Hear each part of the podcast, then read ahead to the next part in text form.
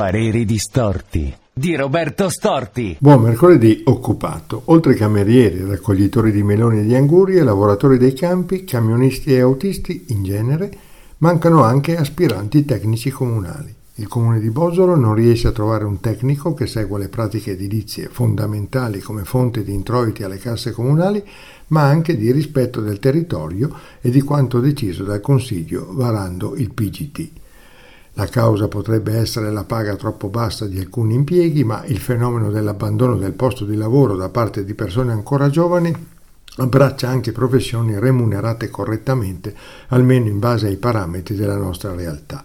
Il forzato blocco pandemico deve aver fatto scattare aspettative e attese diverse per il futuro e questi per ora sono i segnali. Evidentemente c'è qualcosa da rivedere nei tempi, nei modi di lavoro e nelle remunerazioni. A risentirci o rileggerci alla prossima occasione. Grazie.